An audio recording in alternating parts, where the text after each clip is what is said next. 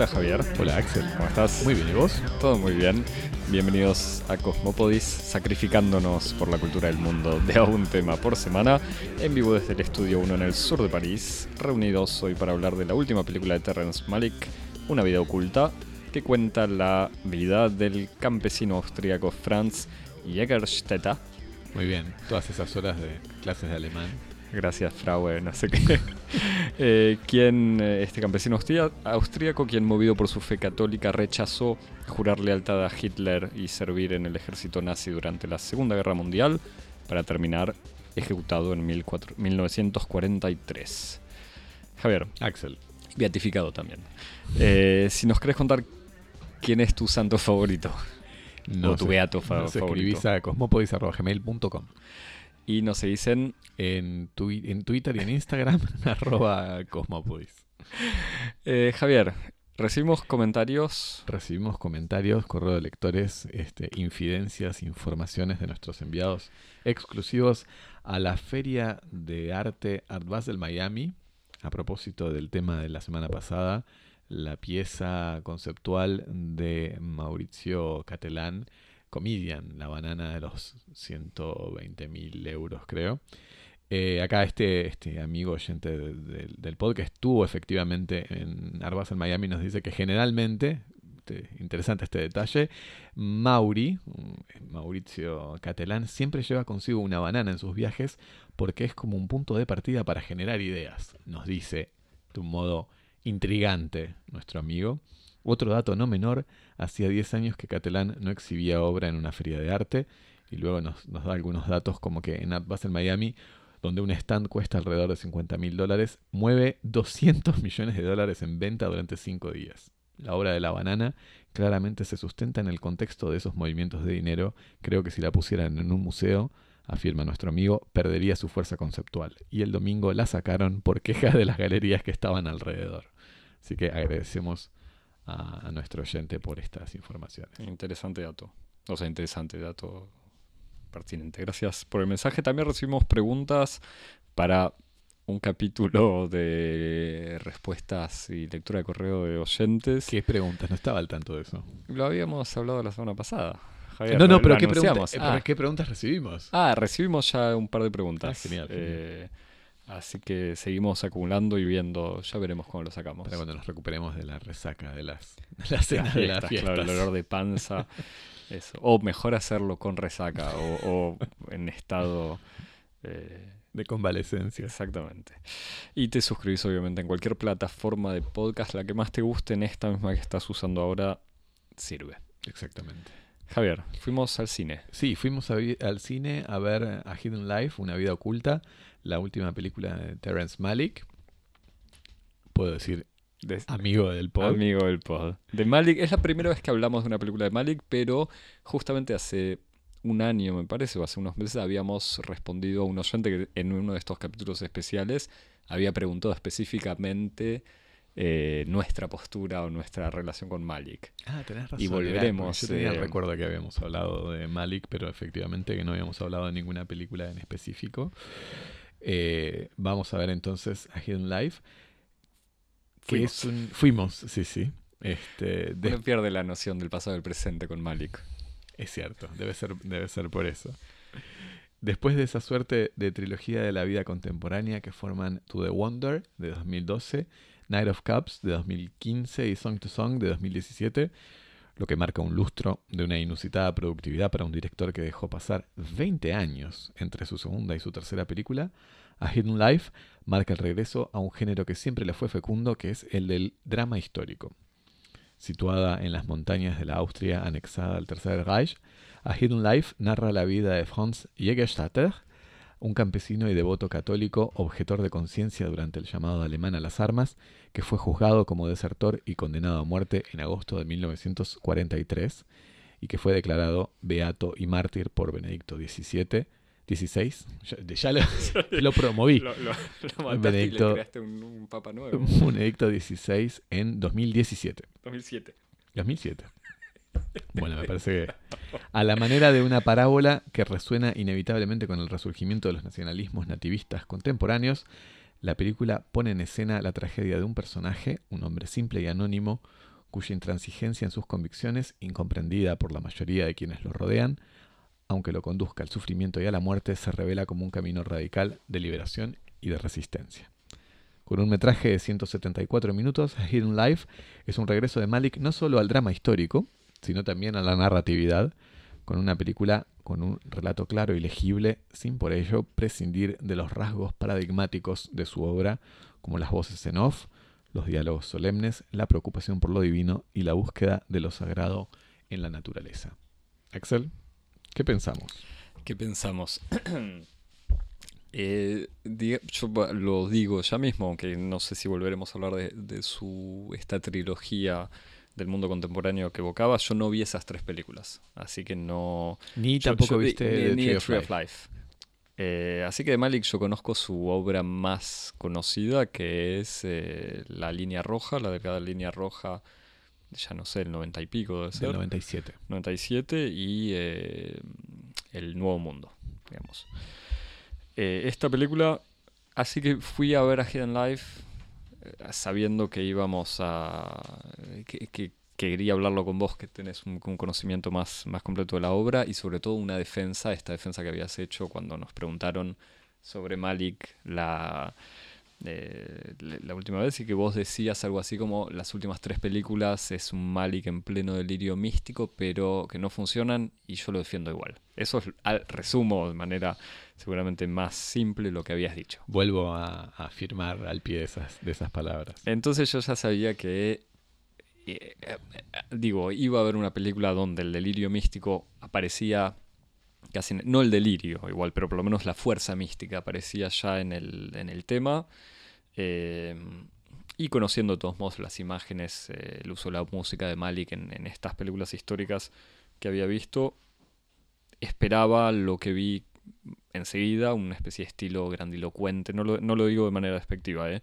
una imagen absolutamente sublime de la naturaleza, de la montaña, eh, donde ocurre un uso muy personal, algunos dirían exagerado y, y grosero, de unos primeros planos con gran angular, pero bueno, es un, es un estilo, digamos, puede gustar o, no, pero es un estilo, un montaje lleno de, cortes, que es una especie de mezcla de elipsis y, escenas eh, o versiones, distintas versiones de la misma situación, como que uno ve unos diálogos y, no importa en el montaje la continuidad de los diálogos, unas personas están hablando y hay un corte y están sentadas, y hay un corte y vuelven a discutir, como está este, esta cuestión eh, en donde como vos decías, vuelve una narración clásica, pero no es, eh, no es una película de Hollywood de lo más clásica, aunque no tenga nada de por sí en la historia eh, incómodo. Eh, pero me parece que la película, mm, uno entra bastante rápido en este estilo de Malik y no es una película del delirio místico, como, te decía, sino una película con dilemas morales y eh, en el fondo quizás sí místicos, eh, pero que es una película muy interesante sobre un hombre que lucha no solamente contra el nazismo, porque en el fondo el nazismo es simplemente una especie de, de representación del mal en, en la vida de este hombre que llama a Hitler el anticristo explícitamente y es este dilema de un hombre tratando de combatir a su al nivel de sus capacidades, o sea, individualmente, simplemente rechazando participar de la barbarie nazi, por decirlo con nuestros ojos de hoy, pero incluso para él, de un gobierno injusto, una guerra injusta y un, un líder criminal y un ejército criminal. Eh, la película es larga, pero es la manera que tiene Malik, me parece, para eh, darle vueltas a este tema eh, y darle vueltas al mismo tiempo al sufrimiento individual y al dilema, me parece que casi explícitamente se propone Malik, eh, no, sé si el mismo, pero poner de alguna manera al público también en este lugar de cómo, cómo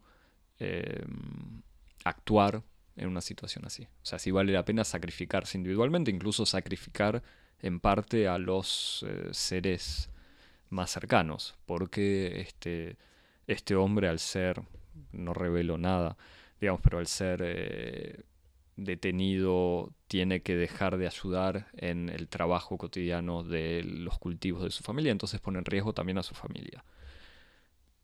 Eh, Javier, digamos, eh, resumí ahí estos, este dilema. Sí, no, a mí me, parece que es interesante recordar un poco los términos en los que habíamos planteado nuestra mm, reticencia o nuestro escepticismo con respecto a las últimas películas de Malik. Llamarlo, me parece podemos empezar sí, por retomar eso que vos decís como un delirio místico. A mí tal vez no lo retomaría exactamente en esos términos porque no tengo nada en contra ni del delirio ni del misticismo per se. Pero me parece que entiendo lo que querés decir en esa frase y me parece que se condensa en la idea de que en las últimas tres películas de Malik, que de todos modos vos no, no, viste, pero seguramente... por lo que había escuchado. exacto, escuchaste hablar y eso. Eh, tiene que ver mm, con una cierta vacuidad con un misticismo vacuo, eh, con, un, con una especie de, de, drama de la vacuidad del mundo contemporáneo. Me parece que el gran, el gran problema con el que se enfrenta la máquina Malik de hacer cine es que hay algo en el modo en que se cuentan las historias del mundo contemporáneo que le es completamente extranjero, en el sentido en el que eh, esta máquina de contar historias, esta máquina conceptual, esta máquina filosófica, esta máquina teológica que es la imaginación de Malik, funciona eh, con un motor muy específico, con un combustible muy específico que es un inmenso apetito de absoluto. Eh, un inmenso apetito de, en dirección hacia la verdad, en dirección hacia la justicia, eh, en dirección hacia el bien. Hacia el bien, pero en términos absolutos. Y hay algo en, las historias, en, la trama de lo contemporáneo que está en cierto sentido totalmente reñido con esa idea. Con la idea de, lo absoluto, con la idea de la verdad, con la idea de la justicia. Y entonces cuando se cuentan historias de personajes como, como los de To the Wonder o de Night of Cups o, o los de Song to Song terminan contándose historias un poco vacuas, un poco frívolas, porque no tienen, me parece que no se corresponden esas historias, esos temas con la sensibilidad de Malik. Como Malik no es Paolo Sorrentino. Eh, ¿No? Sí, sí, sí, me, me, gusta la comparación, pero... Con otro amigo. O, sea, con, otro, sí, sí. Eh, con otro ser que tiene estos, del, no, yo no diría delirios, pero sí estas inquietudes, digamos, casi teológicas. Pero que tiene una sensibilidad precisamente por, eh, por e, este, tipo de, universos de eh, hedonismo, de nihilismo, en donde hay, ahí sí hay una correspondencia entre una sensibilidad y una imaginación y los temas de una época. Sí. Me parece que cuando Malik ataca esa época, el, mundo contemporáneo, se choca contra los límites que esa, esa, época le pone por sus temas o sus contenidos a su imaginación. Y ahí hay algo que no funciona.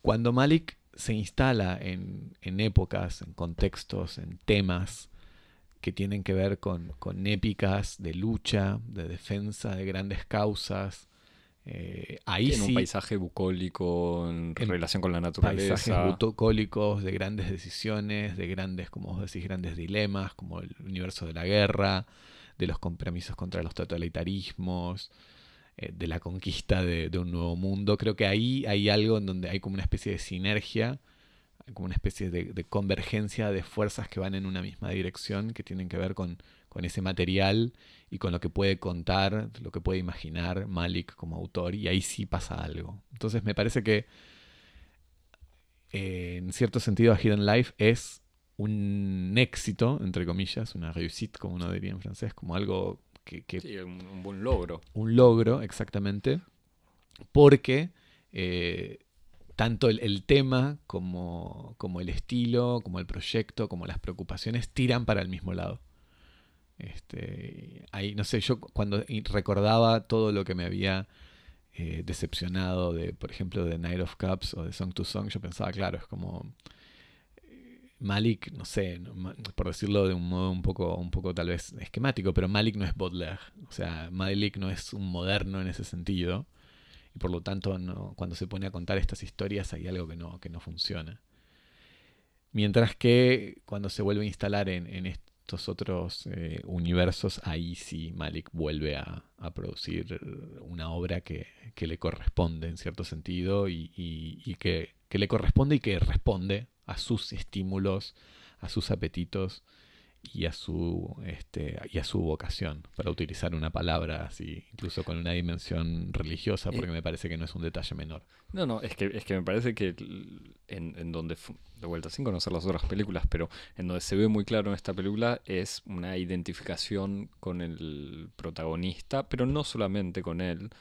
Hay dos escenas o, tres escenas me parece eh, donde es muy claro eh, eh, la presencia de Malik más allá de todo el resto de la película, donde también la presencia es muy clara, en un momento es un diálogo el protagonista con un hombre que está pintando una iglesia, y entonces el, diálogo eh, es en el fondo un diálogo sobre mientras, digamos, este hombre se, se, hace las preguntas de cómo hacer para escaparle al nazismo y de participar en la guerra, el artista o el, el pintor se pregunta también sobre el qué, significa pintar, qué significa hacer arte, qué significa contar historias con el, eh, con su pincel y termina diciendo algo así como bueno pero yo acá lo pinto lo dibujo a Cristo pero estas son figuritas o algo así yo lo que quiero es pintar al Cristo de verdad dice algo así sí, ahí es un es un fragmento muy corto y muy interesante en donde hay como una especie casi de disquisición una especie de teoría del arte. Yo recuerdo sobre todo las primeras frases de los intercambios que dice eh, yo me encuentro con, me confronto con esta situación de pintar el, pintar el sufrimiento sin sufrimiento. Eh, lo cual es una excelente paradoja de lo que es este tipo de arte que por otra parte Malik encarna, que es dar, representar, formalizar eh, el drama humano a través de un lenguaje estético al cual la belleza no le es ajena, por otra parte. Este, y me parece que ahí hay como una especie de, de, dentro de la gran preocupación de Malik por la cuestión religiosa, la cuestión del arte religioso le interesa mucho a Malik. Y me parece que, que efectivamente ahí hay como un pequeño paréntesis en donde Malik expresa. Se hace presente. Sí, exactamente. Casi se representa a sí mismo como este pintor, como vos decías. Con el detalle que cuando vi esa escena, lo primero que pensé fue, uy, se viene la película sobre Cristo de Malik y, me enteré hoy a la mañana que Malik estaría filmando una vida de Cristo. como Cristo. Ah, no sabía que estaba tan, confirmado. No, no, ni ah. idea. Sé que estaría filmando en Roma. Ah. Pero no sé, es un guiño a, Pasolini. o sea que, em, pero eso por un lado, y me parece que otra escena en donde pensé eh, en, no solamente en Malik, sino mucho más, en vos también, es hacia el final cuando este hombre, después de haber sido encarcelado, lo visita, un abogado ya le dice, pero si vos pedís trabajar como enfermero, eh, te, liberamos te liberan enseguida. Y el Franz pregunta, bueno, pero voy a tener que jurar lealtad a Hitler. Y él, aunque el abogado le dice, bueno, pero eso son solo palabras, él dice, no, entonces no. Y hacia el final, cuando ya lo condenan a muerte, el abogado le vuelve a insistir, le vuelve a decir, Franz, le iba a decir Malik casi, pero es como si le dijera, Malik, deja todo esto de lado, ponete a hacer un cine popular y, fácil, eh, como si fuesen los críticos, los productores rodeándolo, porque está el abogado, pero hay un cura también, tratando de convencerlo de que vuelva algo eh, algo divertido, por decirlo de alguna manera. Y ahí Franz dice no, y la mujer se le acerca, y ahí pensé en vos, Javier, cuando lo defendías a Malik hablando de sus últimas preguntas, y le dice, Franz, yo estoy con vos, hace lo que es justo. y nada, en ese momento fue como, ah, bueno, esta película es también obviamente puede ser sobre la actualidad, pero también sobre la relación, me parece, incluso de Malik y el mundo contemporáneo y el cine contemporáneo. Sí, me parece que eh, tenés razón, sobre todo en una cuestión que puede ser directamente, como vos decís, alegórica de, de, una, de una situación de cómo puede ser la negociación de un artista con sus con todos sus este, benefactores, pero que es una consideración general sobre los dramas éticos muy en boga y pertinente en nuestra época, que es la, indiferencia o el alejamiento total a los principios incondicionales de la ética, ¿no? En el sentido en el que es una película que está permanentemente confrontando a un, como vos decís, a un justo, a un hombre que obra en función de principios y que es permanentemente tentado, sino hostigado por personajes que no pueden entender que alguien obre por principios y no por conveniencia, cálculo o estrategia. Eh, eh, en cierto sentido, hay algo, digamos, como toda película interesante, es una película que contiene muchas películas, ¿no? Una, por supuesto, es una alegoría sobre los, el surgimiento de los totalitarismos, las resistencias a diferentes escalas, un eco de una advertencia, un eco al presente, en donde eh, la lamentación de estos campesinos austríacos por, por, por, la decadencia de, su mundo ante la barbarie nazi se puede leer en filigrana como una lamentación de un patriota norteamericano como tal vez es Malik ante la decadencia de, de su propio país que cae ante el nacionalismo nativista, racista y todo lo que corresponda bajo el liderazgo de Trump. Pero también uno lo puede ver como justamente una especie de, de, interrogación sobre el, abandono por completo de una ética de principios, de una ética incondicional, eh, que no está planteado en términos de conveniencia cínicas y de cálculo. ¿no? Este personaje está permanentemente interrogado, pero te das cuenta que es una pequeña cosita. Es como lo, lo, charlábamos en la conversación previa. Eh, al, grabar que es como, en cierto sentido, es como una especie de, de contracara a la cuestión de la banalidad del mal. Es como la banalidad del mal contra la grandeza del bien. Es como esto, nadie puede entender que este hombre se encamine hacia la muerte por no hacer algo tan banal como jurar lealtad a Hitler al que probablemente nunca fuera a conocer y que tal vez pudiera ocupar un pequeño cargo en un hospital en donde ni siquiera le iba a hacer mal a nadie. Y nadie puede entender que este hombre no pueda transigir ese principio. Y hay algo en esa especie como de incapacidad que todos tienen para entender eh, la ética como esa especie de, de salvaguarda de una dignidad alrededor del respeto de un principio, que me parece que hace de la película una especie de gran interrogación sobre lo que es la, la acción, la decisión de un sujeto ético en general. Sí, digamos que además esta pregunta que, que evocás se repite, me parece, por lo menos tres veces en la película y, a cada vez de maneras eh, ligeramente diferentes. La, pregunta es primero, bueno, pero su acto no va a tener ninguna consecuencia, pero su acto nadie se va a enterar de lo que va a pasar, pero de todos modos no cambia nada, etcétera, etcétera. Y es eso, eso que... Y que es una declinación también de, de esta preocupación maliquiana si querés, como es la declinación ética de la preocupación maliquiana por la cuestión de lo absoluto. Son estos, estos personajes que obran en, virtud de principios que son absolutos e innegociables. Él no puede negociar eso. Este, incluso lo interesante es que encarna justamente, hasta en cierto sentido, encarga una encarna como, como, como toda figura en el fondo ética, encarna una figura antipolítica.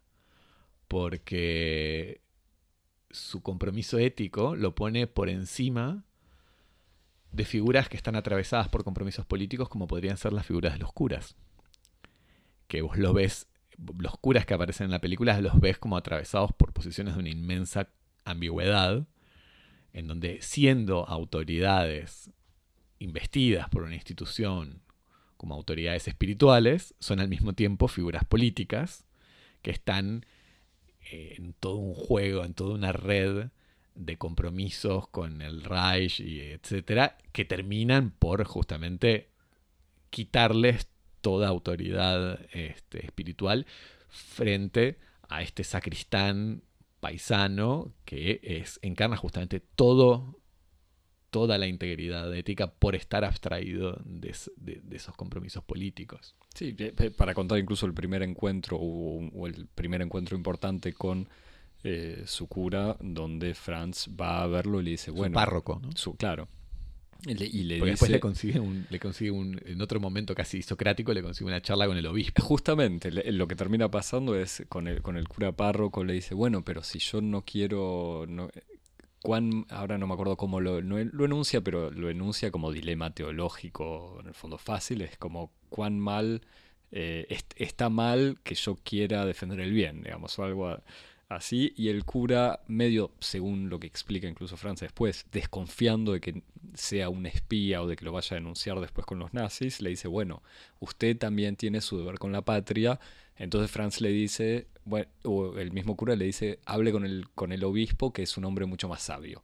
Entonces ahí sucede este encuentro con el obispo, pero lo que, lo que me gusta también en, la manera de plantear el personaje es que, como vos decís, no es que no es un hombre que actúa diciendo voy a rechazar, eh, no voy a jurar lealtad para construir un movimiento de masas. No, no, él lo hace como eh, valor absoluto personal e individual, incluso también que la mujer, su mujer no tiene, eh, no, tiene que, participar en la guerra directamente, pero ni siquiera le exige nada a nadie. Le exige quizás a su mujer solamente que acepte su decisión, pero, pero eso es todo. Incluso en una charla, en un momento bastante bastante fuerte hacia el final de la película en su juicio, cuando lo condenan a muerte.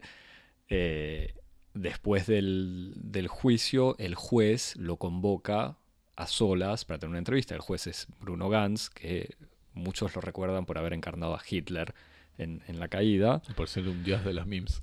Eh, exactamente, es el Hitler enojado que se queja de todo. Eh, y el juez le pregunta como casi queriendo entender por qué hace esto, y ahí es este momento como cuando vos hablas de la banalidad del mal, es eso, es el juez que seguramente tiene una carrera construida en esos cálculos. construida eh, en ese sentido que termina enfrentándose a este hombre que le dice, es que yo no lo sé todo, dice, no, yo no lo juzgo a usted porque no, quizás me equivoco incluso. Entonces, de vuelta, son estas, esta figura muy religiosa y no por nada fue beatificado, digamos, este, este protagonista que, que, funciona como, sí, como un Cristo, digamos, de alguna manera. Me encanta como Cosmópolis se pone religioso, digo. No es, es, sin ningún, sobre todo viniendo de, mi parte, sin ningún ánimo proselitista, lo digo. Pero es esta figura crística que, eh, o por lo menos no sé cuáles son las versiones del Cristo, también los oyentes nos, dirán, nos corregirán, pero este es este Cristo que duda de sí mismo, casi. Sí, igual me parece que, y, que ahí está como lo, interesante y, la dimensión de disponibilidad de la obra de Malik, me parece que está muy lejos de ser una obra... Eh, de proselitismo religioso. No, no, claro. Es una obra que está impregnada de religiosidad, pero que me parece que esa religiosidad está lista a ser, eh, en cierto sentido, reclamada o asimilada por cualquier tipo de sensibilidad que tiene una relación de incondicionalidad con la demanda de justicia. De hecho, al final, cuando hay un monólogo final de la viuda, de la mujer de Franz, después de la muerte, en donde tiene una serie de propósitos como, bueno, diciendo como, bueno, de todos modos, eh, la muerte de Franz, eh, tenemos, que, tenemos que creer que tiene un sentido. y, con un propósito así de esperanza, de, redención, que está muy cerca de lo que puede decir un judío y un marxista como Benjamin cuando llama a, a, una esperanza mesiánica de redención sin la cual ni los muertos estarán a salvo, ¿no? O sea que en ese sentido hay algo de disponibilidad de esta película, más allá de su contenido indiscutiblemente religioso y católico, hay algo que la hace disponible para cualquier tipo, como digo, de sensibilidad que llama a la instauración de una, por lo menos a la esperanza, a la apertura de, una esperanza de justicia y de redención. Parece que ahí hay algo. Que incluso se manifiesta no solamente en, el drama y en la acción humana, sino justamente de la vida en general, de la naturaleza, de, la vida animal, de, la vida vegetal, como una redención de la vida en general, muy, muy en general, metafísica casi, ¿no? Sí, me, me, acuerdo ahora de otro momento que parece desconectado con esto que recién decís, pero cuando él está en, en la prisión, Eh, la primera vez que el abogado le ofrece firmar, eh, este, no sé, la lealtad para ser enfermero, y le dice, si usted firma puede ser libre, y responde de una manera al mismo tiempo muy cursi, grandilocuente, pero bella, le dice, pero yo soy libre. Y entonces eso es en el fondo lo que defiende Malik, me parece de alguna manera, es esta libertad de, elegir el... Me parece que es, interesante, vos decís como una, una, manera un poco cursi, pero bella, porque hay una especie de reflejo que tenemos todos, en cierto sentido, que tiene toda la prensa, que tiene todo el mundo, de intentar como excusar a Malik diciendo, bueno, es cursi. Pero me parece que eso es menos un problema de Malik que un, un defecto de nuestra época, que desde la cicatriz abierta de la ironía perpetua, es incapaz de enfrentar la nobleza de los propósitos de Malik, la nobleza de las posiciones de Malik. Nadie es capaz de aceptar, eh, sin una especie de risa de costado irónica, esos, e, e, esas afirmaciones tan, tan, tan taxativas. ¿no? Y hay algo en esa ironía que me parece que habla menos de Malik que de una incapacidad de nuestra época para tener una relación más o menos directa, por ejemplo, con el bien, la justicia o la verdad. Parece que ahí y en ese sentido, la obra de Malik es interesante porque interpela. Cuando la gente dice, ah, es cursi, ah, le falta ironía, me parece que es un modo que tienen también la, la obra de Malik de poner a portefeuille, de poner como a contrapié eh, a toda una época, a todo un público de una época que es incapaz de tener una relación directa con este tipo de experiencias absolutas del bien, del amor, de la relación con el otro. Parece que ahí hay algo que es interesante, que es disruptivo de un modo eh, muy amable, en cierto sentido, que no opera a través de la ofensa o de la agresión, sino de, un, de una incomodidad, de poner al público en una especie de incomodidad, como una especie de, casi de vergüenza ajena, de decir, ay, pero qué cursi. Y esa especie de reflejo de cursilería me parece que obedece también como una especie de distanciamiento, casi te diría brechtiano en cierto sentido, eh, en donde quien está viendo dice, ah, pero esto es una cursilería. Me parece que hay algo en esa especie de reflejo eh, de cursilería que tiene que ver con, una, con un desfasaje, con una inactualidad que tiene la obra de Malik y que la hace interesante precisamente por eso. Hmm. Hablando de inactualidad, te quería preguntar esto, no lo preparamos, así que vos me dirás. Ahora me eh, voy corriendo. claro. Te escuchan unos pasos. ¿qué te, ¿qué te, parecieron? ¿Qué te pareció el uso de las imágenes de archivo que hay que que la película empieza con imágenes de archivo de, Hitler, o sea, de Hitler en grandes momentos, eh, de, en momentos de grandes manifestaciones. Sí, y, aparecen y después, en el están integradas claro. en momentos en donde se ven proyecciones de soldados, que eh, se ven escenas en donde soldados están viendo proyecciones de como noticieros de propaganda. Sí, me pareció interesante eso. Me pareció interesante porque lo que hace es como retrasar esa especie de, de unión medio inseparable que hay entre nazismo y lenguaje de propaganda audiovisual. Es como, que, como si hubiera una especie de vínculo inseparable entre nazismo y cine, ¿no? Sí, sí, a mí me, Entre nazismo y modernidad estética. Hmm. Y me pareció interesante que lo restituya no a través de representaciones, sino directamente poniendo rodaje, ¿no? A mí me, me gustó. Sí, sí, a mí también me sorprendió porque la película empieza con eso. Eh, y empieza con eso y ahí uno dice como, uy, esto va para el lado del documental histórico, pero le pega una vuelta donde lo integra y después más tarde en la película hay escenas de eh, lo que serían videos caseros de Hitler, son estos videos medio conocidos que está con Eva Braun en su casa de campo. En color. Claro. Sí. Eh, y ahí también me parece que lo que hace es eh, incluso no banalizar a Hitler, pero volverlo humano en el buen sentido, digo, en el sentido de mostrar la banalidad de cómo no es que Hitler es solamente el anticristo, incluso como lo, aún como lo dice el, personaje, sino también que era un ser humano más. sí, y hay, otra cosa que me pareció interesante que yo pensé cuando veía esa obra, y me parece, sobre todo en el modo en que Malik lo, lo, integra en, en, en, la película, es que esas, esos pequeños cortos, esos pequeños rollos, lo muestran también a Hitler no solamente como un hombre de familia, que está con sus amigos y con niños, sino que lo muestran como un amante de la naturaleza mm. y de los animales.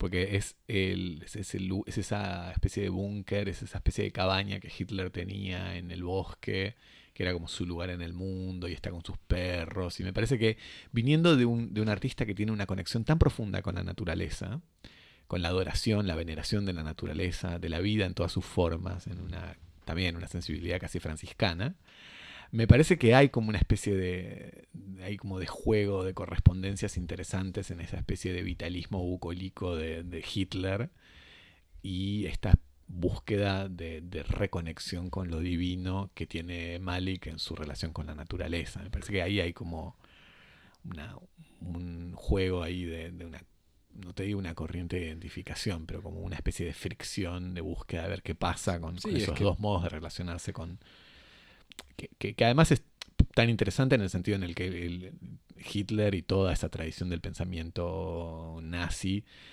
está enraizado en una forma como de metafísica de, la tierra, eh, de la tierra y la sangre, del nativismo, de la patria, del arraigamiento al suelo, eh, que le da como una especie de matriz naturalista a la metafísica nazi. Pero Malik intenta pensarlo de otro modo, es como que en realidad el naturalismo de Malik es menos un arraigo a un lugar que una conexión con el gran esquema de la creación. Y entonces ahí es donde él intenta como mostrar esa especie de doble naturaleza, como la naturaleza y la tierra nazi y la gran naturaleza como una de las manifestaciones de la creación, ¿no?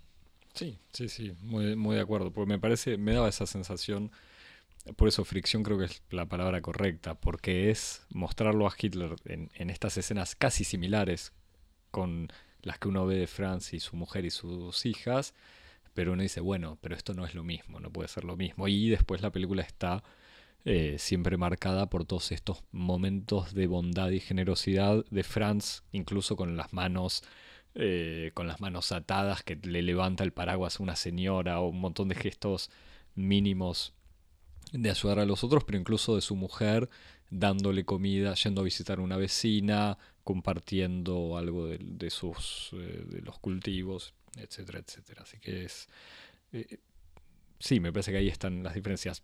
Otro lado, volviendo al, tema de la, de la, parábola, de qué parábola es esta película, a mí me parece que el lado de la naturaleza iba, eh, o en el fondo, eh, también una especie de, tensión con los problemas contemporáneos, más allá del nativismo, eh, incluso de lo que es un compromiso por la ecología, todo este tipo de cosas. Sí, y ahí me parece que hay algo también que es interesante eh, y, que me parece que, que no es ni caprichoso ni arbitrario, que es la relación que existe entre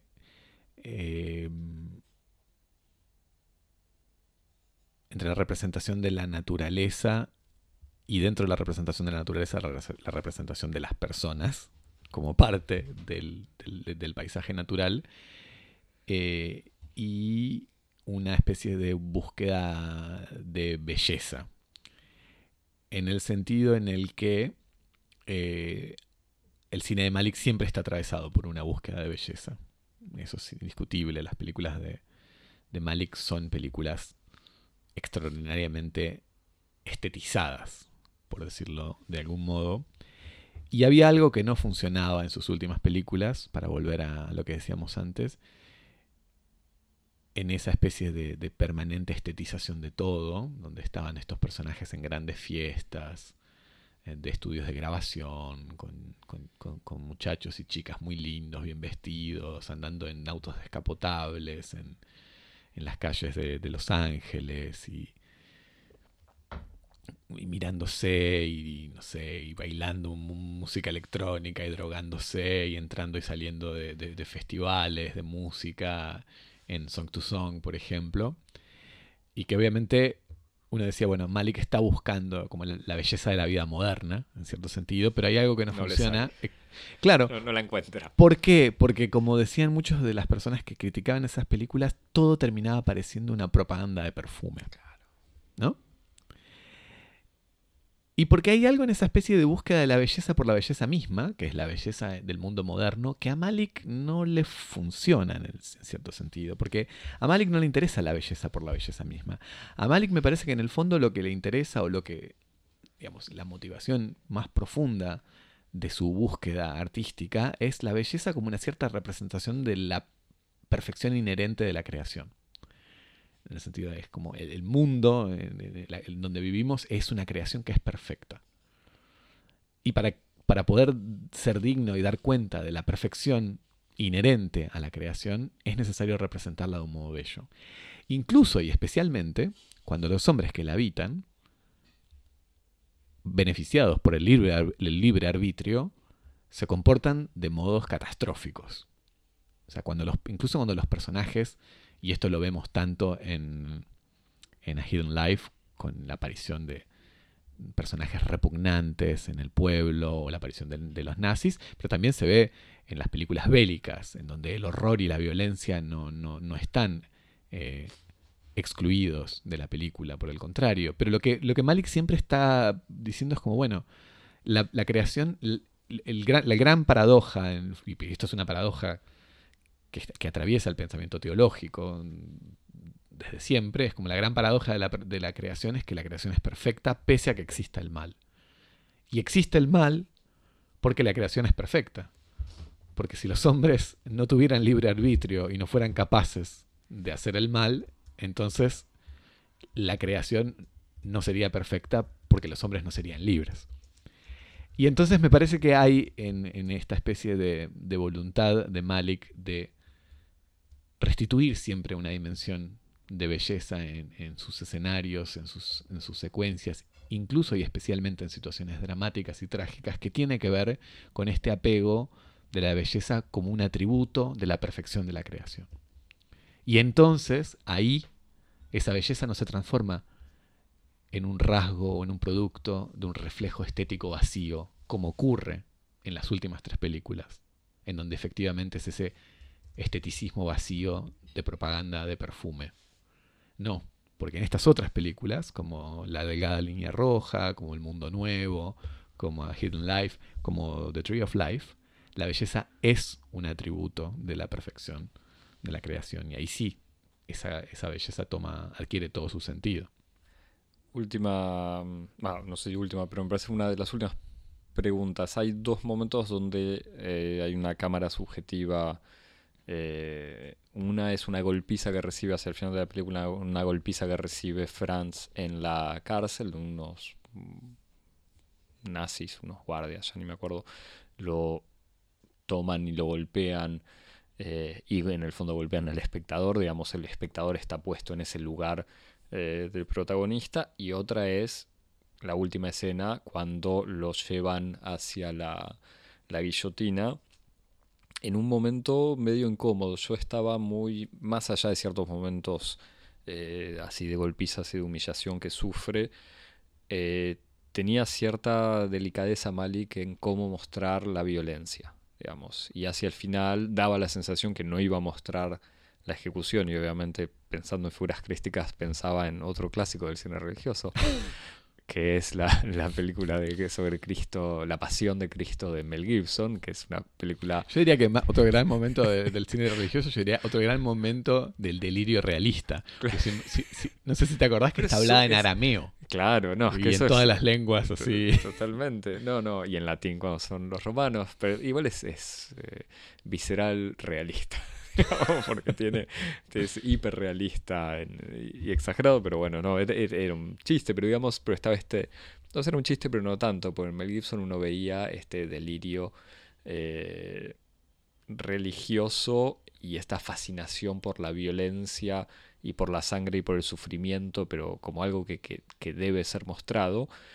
Y en Malik obviamente no hay una fascinación por la violencia, y, digamos, ya me siento mal por haberlos puesto al mismo nivel o compararlos de alguna manera, pero eh, justamente me parecía que una diferencia era esa, esa de no querer mostrar la violencia explícita, y hacia el final uno como espectador ve cómo Franz se va acercando a la guillotina, porque además lo van acercando, lo llevan de la prisión eh, en camión hacia el lugar de la ejecución, lo meten, lo tienen en un patio, de ahí a una sala, y mientras se acerca uno va temiendo, ya no por Franz, porque sabemos que muere, eh, sino por Malik, diciendo Malik, ¿por qué te acercas tanto? Hasta ahí. Eh, y termina con esta toma en donde, de vuelta, una cámara subjetiva donde uno es eh, Franz siendo acercado a, a la guillotina. Sí. No sé, ¿vos qué pensás? Y a mí me gustó, o sea, me gustó. A mí, me, más allá de este miedo y de vuelta, esta cosa que me pareció quizás demasiado ponernos en el, esta figura de, o esta cuestión de ponerse en el es, lugar eh, de... es la identificación. Eh, Esto me, me pareció poco delicado al principio. Eh, en la primera escena, la escena de la golpiza, que es más larga, es como Malik, ya entendimos que vos lo que querés es que todos nos pongamos en el lugar de esta persona frente a un dilema de cómo resistir a un mundo malvado, eh, defendiendo el, el valor absoluto que puede ser el bien. Pero en esta escena final me terminó pareciendo bastante satisfactoria, si se puede usar ese, ese Qué buen, adjetivo. buen, este choice of words. Porque, no, pues en el fondo me parece, a mí el miedo era, bueno, que Mali caiga en algo grosero, eh, de mostrar una, una decapitación. Grosero no tanto por, por- porque sea feo ver sangre, sino porque hubiese sido una evidencia o algo redundante y terminar eh, con eso no, no era necesario, pero me parece que también hubiese sido demasiado eh, temeroso no evocar la muerte directamente. Hmm. Entonces me, me pareció una solución eh, justa, si de vuelta se puede usar esa palabra, esto de mostrar casi explícitamente la guillotina, porque la guillotina se ve, se ve que hubo un, que hay una persona, otro preso que, que es ejecutado justo antes y que el piso fue más o menos baldeado para sacar la sangre, pero es, es una manera de evocar y decirlo sin, sin mostrar el, el momento. Sí. Sí, a mí también me, me- llamó un poco la atención esa elección. Sí, no sé qué decirte. Eh, hay otra cosa que me parece interesante con respecto a, eh, estas selecciones de encuadre y de, y de perspectiva, que me parece interesante decirte y vos, ves vos qué parece, sobre todo para hablar un poco de forma, porque venimos... Nosotros somos un, un podcast que tiene en el fondo... de fondo. Es- A mí me gusta pensar que tenemos compromisos formalistas este, irrenunciables, así que hablemos un poco de la forma. Eh, a mí me parece que uno de, de los grandes aciertos que tiene la película y que tiene que ver con, con- con la eficacia, por decirlo de algún modo, como si la eficacia fuera un valor, eh, sobre todo en esta película, eh, es que Malik este, se, se ubica en la buena distancia del. Se, ubica a una buena distancia de su, de su tema. En el sentido en el que. Si vos comparás con otras películas de Malik, vos, bueno, me va a costar hablarlo, Sí, a- sí. hablarlo con vos, porque vos no viste estas últimas películas. Pero me parece que es una película que. en donde la mayoría de las tomas, y sobre todo en las tomas más importantes, el camarógrafo está como dos o tres pasos más atrás de lo que está en las películas de Malik en general. Mm, No sé. Sí, sí, sí, sí, sí. O sea, de hecho es interesante porque cuando vos ves incluso, esto se nota todavía más, tal vez en, en los primeros planos más expresionistas, y digo expresionistas en un sentido absolutamente deliberado de, de la palabra, en los primeros planos expresionistas tal vez no se nota tanto este alejamiento, pero se nota más eh, en los planos que tal vez son menos cargados en términos dramáticos, como por ejemplo todas las escenas en el, en el pueblo de la montaña, en donde en general las figuras están mucho mejor integradas al fondo. Cuando vos comparás, por ejemplo, con las tomas de, de la delgada línea roja o de Tree of Life, y ni hablar las otras, hay una especie de, de, gravitación excesiva que existe entre, como entre la cámara y los personajes, en donde está demasiado cerca. Y hay algo en esa especie de falta de distancia que me parece que, que desfavorece un poco el tratamiento de, de la película. Y me parece que hay, hay algo en una especie de pequeña toma de distancia eh, que es sutil, pero significativa, que beneficia a la integración como de- del, del tema con el, con el entorno. Vos no, no, estás No, no estoy tan convencido. A mí me parece que el, el uso de una cámara de un gran angular pegado a los eh, No, igual actores no estamos hablando de lo mismo. Porque eh, y, y por pero eso que en el insisto- fondo muestra el fondo, Por eso justamente. a insisto, eso no, pero por eso insisto en la diferencia en- entre los primeros planos expresionistas, que son esos a los que vos te referís, que es otra cosa de la que me gustaría hablar, que es como el, el como esa especie de arte del contre-plongé que tiene, que tiene Malik. Arte. No, bueno, sí, una poética del contre-plongé. O sea, es El un método. Es el contraaplicado. Es como un método, es un procedimiento que él tiene. Pero me parece que justamente se ve más en las otras tomas, en las que parecen como tomas eh, más, en cierto sentido, banales o diegéticas, más narrativas, en donde la, la- la cámara siempre está un poco, un poco más lejos de lo que está habitualmente. Sobre todo en, en todas las tomas de Steadicam, que son muy tradicionales en Malik, en donde la, la cámara está como en una especie de posición de, testigo, flotando detrás de los personajes. En general, en las películas de Malik siempre está como a una distancia de un brazo, que te da la sensación de que vos estás como a punto de alcanzar al personaje. Mientras que en esta película está como dos o tres pasos más atrás. Y entonces, como que en cierto sentido, integra, aleja al espectador de- del, del tema, de- del sujeto de la toma, y en cierto sentido integra al sujeto de la toma al fondo.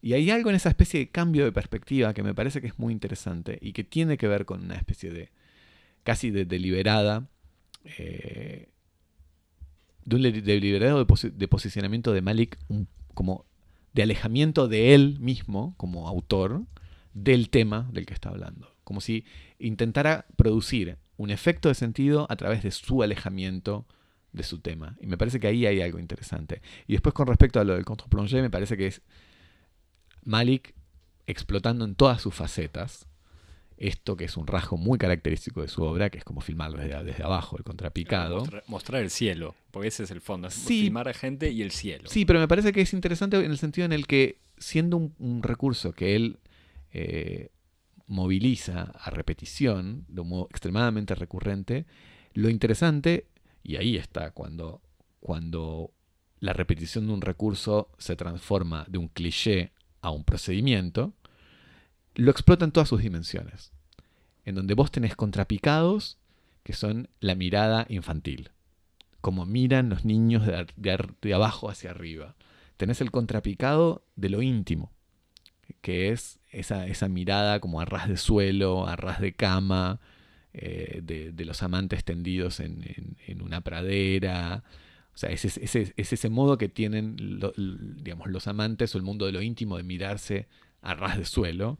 Pero también tenés el contrapicado de lo siniestro, que es el contrapicado que se ven en las escenas de cárceles, en las escenas de tortura, donde justamente es, es ese contrapicado eh, siniestro, lúgubre, y que me parece que hay como todas esas dimensiones de la mirada, entre comillas, desde abajo, eh, que forman como una especie de, gran poética, como te decía, pero porque me parece que es un sistema, es un procedimiento, es un problema en donde él intenta explorar sus distintas posibilidades, de una mirada que en el fondo es una mirada humanista, que es justamente el hombre mirando hacia arriba. O sea, eh, mirando siempre desde el suelo, mirando hacia arriba. Y entonces ahí me parece que es donde uno ve que Malik tiene esta especie de, preocupación de transformar esto, que es una decisión en- formal y estilística, en la expresión de un problema más general, de una mirada, justamente de una problematización de una cierta mirada sobre el mundo, la historia y la relación entre los hombres. Por eso, no sé vos. Sí, sí, sí. Yo lo había eh, interpretado de alguna manera, de manera más simple, me parece más cierta, que es eso, que, la pregunta que se hace Malik es ¿dónde está el cielo? O sea, cómo en cualquier situación uno puede buscar el cielo, entre comillas, pero entre comillas, pero casi literalmente. Eh, y entonces por eso en la montaña, en esta vida pura, eh, los personajes siempre tienen mucho el cielo muy cerca y cuando están en la prisión o cuando están en otras situaciones eh, hay que, digamos, dar algunas vueltas, abrir una ventana o buscarlo, pero el cielo siempre está. Pero me gusta igual tu. No, pero me parece que, que, lo que yo digo no es... No, No es sea, contradictorio, no es contradictorio para incluye nada. lo incluso, tuyo. Claro. En el sentido en el que Malik eh, ha hecho, por ejemplo, el- un documental, ahora se me escapa el título, pero su película antes de A Hidden Life es un documental sobre el espacio, sobre los fenómenos eh, cósmicos, so- sobre fenómenos astronómicos con la narración de Brad Pitt, en donde precisamente son, es una película hecha sobre la capacidad que tiene el hombre para mirar el cielo y en esa mirada al cielo buscando cuál es su lugar en la creación. O sea que hay algo en esa especie de búsqueda de mirar al cielo desde el piso que tiene que ver con una especie de, de, simplificación o condensación máxima de lo que es la posición, digamos, el, la posición del sujeto humano, mirar desde abajo. ¿Algo más, Javi? Eh, no, nada más, creo. Yo, quiero agregar solamente. Tengo muchas notas y cosas, pero no, creo que nada. Tendremos que haber previsto un episodio doble, algo así. Yo me enteré hace poco que eh, Steven Soderbergh le ofreció a Malik filmar el biopic sobre el Che Guevara que terminó haciendo Soderbergh con Benicio del Toro. Esa era la película sobre Cristo que tenía y que esa, esa hubiese sido, la verdad, una gran gran, gran película. Pregunta, pregunta para terminar. El actor, eh, que se, ah, me fue el nombre. August Diel. August Diel, que, que lo, lo, vimos hace poco en el joven Marx. Y yo, yo lo vi en la, en la serie alemana Bauhaus de Die Neue Zeit, Los Nuevos Tiempos del Bauhaus, donde él hace de, Walter Gropius. Eh, en esta película, en la película Hidden Life, ¿no te parece que está como canalizando una energía klauskiana muy fuerte? Eh, Sobre todo en esta especie de versión rubio platinado, es como... Ah. Con, como con, esa especie de mirada profunda. Tiene como una cosa. Esto desencajado. Y es que, mira, bueno, ahora de vuelta esto es para el, programa doble sobre, sobre Malik. Sí, eh, ahora que lo decís, sí, pero es que tiene que ver, me parece, con esta manera de filmarlo para volver eh, a, cómo está todo filmado. Da la sensación, o la, o la película está hecha por un montaje de partes que cuentan la historia y de estas escenas eh, de la gente haciendo cosas con una voz en off que son, para decirlo hacia el final de nuestro episodio, que sale de la correspondencia entre Franz eh, Jagerstetter y su mujer. Entonces son muchas cartas que completan y explican en el fondo los sentimientos de estos personajes. Entonces está esta sensación de que Malik le decía a Agustín, vos hace eso, vos hace tal cosa, vos paseá, y está la cámara siguiéndolo, casi como, sí, uno imagina a, a Kinski eh, perdido en la selva, eh, con Herzog puteándolo del otro lado de la cámara, digamos, pero bueno, una relación quizás más amistosa. Eh, pero sí, puede ser. Me, me, gusta la comparación. bueno, Javier, ¿Qué recomendamos? Eso, si querías recomendar algo. Sí, joven sí, siempre recomiendo algo. Algo, por favor. Yo recomiendo el libro de Eric Auerbach, Figura, un libro magnífico, en donde Auerbach, gran teórico, historiador de la literatura, autor de, una obra clave que es Mimesis. Eh, en figura, él habla justamente sobre la relación como de, de, figuración que existiría de los acontecimientos del Nuevo Testamento en los acontecimientos del viejo, del Antiguo Testamento, de esa relación que existe entre los acontecimientos este, nuevo testamentarios y veterotestamentarios, que tiene mucho que ver con una estructuración de la tradición de la alegoría en los relatos occidentales. Y siendo que esta es una película que tiene tal dimensión parabólico y alegórica, me parece que es una lectura muy pertinente e interesante. Así que muy bien, gracias. todos a leer figura, figura figura de Auerbach. Muy bien, yo recomiendo que nos manden mails a Cosmopodis. Y regalos. Regalos también de Navidad. eh, cosmopodis.gmail.com Porque nosotros hacemos todo por estrategia de cálculo. Donde recibimos preguntas para responder pronto. Instagram y Twitter, arroba cosmopodis. Eh, y sí, y en todas las plataformas. Eso, donde nos pones cinco estrellas, corazones o todo, lo, aplausos, abrazos, lo que más te guste, se lo recomendás a todo el mundo. Regalo de Navidad más barato recomendar Cosmopodis. Exactamente. Eso. Y hasta la semana que viene. Chau. Chau.